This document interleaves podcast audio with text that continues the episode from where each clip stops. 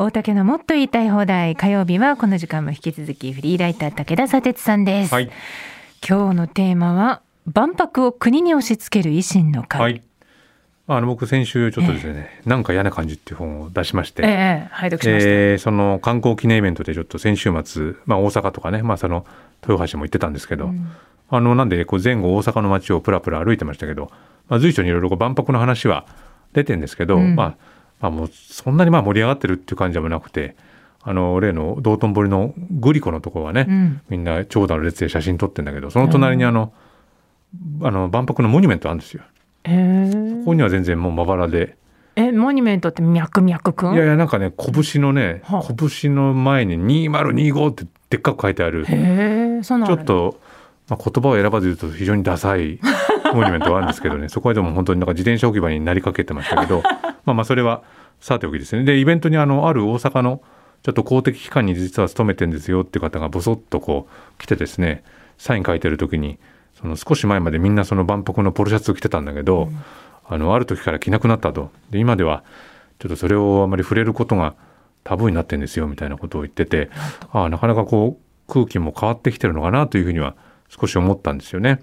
であの別のお客さんがあの万博のいやその脈々のねうん。なんかちっちゃいケーキみたいのを持ってきて、うん。あの気持ち悪いキャラクターでしょ？そうそうそうあれがオフィシャルショップで売ってるのを持ってきてくれてこうちょっとニヤニヤしながら食べてくださいとかっていうふうに言われたんで、まあ、逆に言うとこう関西でももはやもうネタになってるのかなというふうには思ったんですよね。あのまあ万博との語る時にこの、まあ、オリンピックの時みたいだねっていう語りは僕も言いたくなるし確かにそうなんだけどオリンピックの時とほらあのずっと最後まででもアスリートは頑張ってるんだっていうのがなんか歯止めになってたじゃないですか。そうですだけねど万博ってそれがないんだよね。あ誰々さんには罪がないっていそうそうそう。まあ反対側の声はあるかもしれないけど、あの人たちは頑張ってんだからっていうあの人が設定できないから、そうするとなんかいよいよ危ういのかなというふうに思うんですけど、まあこれはあの各所で報じられてますけども、万博のコストがね非常に膨れ上がると、今まであの1850億円というのを見込んでた、これは会場建設費なんですけれども、えーこれ450億円多い2300億円程度と、まあ、新たに見積もってると。で最初は1250億円だったんで、まあ、当初の1.8倍とうんいうことになる。で建設費が、まあ、国大阪府市経済界というので、まあ、3等分して負担することになるので、まあ、一体誰がやることにあの負担することになるんだろうかと。でこの万博ってどのように始まったのかっていうのはこの番組でも何度か紹介したんですけれども、まあ、あの大阪維新の会と日本維新の会の代表を務めた松井一郎さんのね「あの政治家の喧嘩力」っていう本に始まりが書いてあって松井さんと橋本徹さんと安倍晋三さんと菅義偉さんが4人で忘年会を開いた時に、えーこの松井さんらが安倍さんに万博やりたいっていうふうに伝えたと、そしたら安倍さんが菅さんに「菅ちゃんちょっとまとめてよ」というふうに言って、まあ、万博誘致が動き出したとでその経緯がですねこの松井さんの本の「既得権益に挑み成長を取り戻す」っていうふうに題された章に書いたんですけど既得権益そのものだなというふうに当然思うわけですね。ですねでまあ、こういうふうにあの建設費が上がってきてそして国民からもかなり反対の声が多くなってくると維新がどうするかというとあんまりその維新が進めてきたものなのに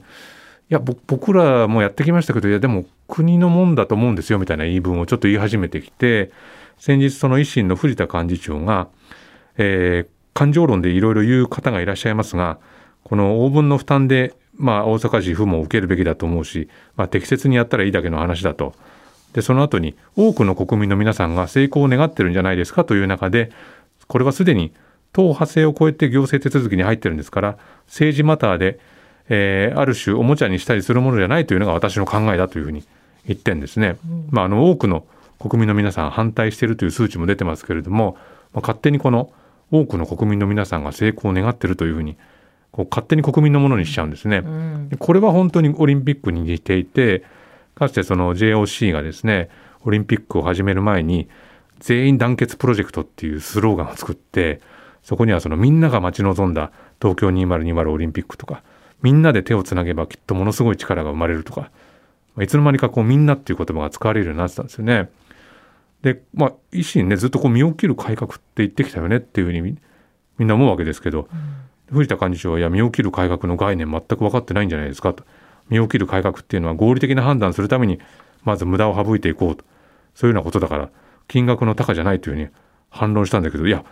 めちゃくちゃ無駄になってるんじゃないのというふうに思うんですけど、うんあの先月末この万博協会がですね自前でパビリオンを建設するタイプ A っていうのを予定していた60カ国のうちまあ20カ国が工事業者を確保したというふうに発表してこれ1ヶ月前から7つ7国増えてるんですけれども、まあ、万博協会が建設代行する1カ国を除いてなお39カ国が決まっていないと。で、まあ、もっと簡易な安易なやり方で簡易的に作るタイプ X っていうのの移行もこう提案されてるんですけどもこれはですねアフリカ南部のアンゴラのみ今こう移行されて移行するというふうに言っていて、まあ、関心持つ国もいくつかあるみたいですけれども、まあ、なかなかもう時間が足りなくなってきているという状態なんですね。であの昨日ですね大阪市がチェコに仮設、えー建築物許可っていうのを初めて出してこれが、まあ、タイプ A を希望していた中での許可が初めて出たということになるんですけれどもこのチェコの代表もですね、えーこの吉村知事訪問した時にこれ自然災害に見舞われることも想定した安全性のシミュレーションなんかにやっぱ時間がかかってるというふうに言ってて、まあ、あそこ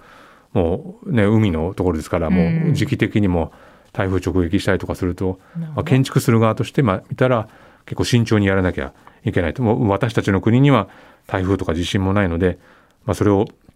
解決策を探んなきゃいけないねということを言ってるんですけれども、まあ、建設業界はもう去年からですねずっとこのままじゃ間に合わないというふうに言ってきたんだけれども政治側がですねまだできるとまだ間に合うというふうに無責任に言っているでそれを国民は成功を願ってるんじゃないですかとか、えー私たち維新ではなくて国でやりましょうよっていうふうにすごくこう露骨にスライドさせているというこの状況で本当に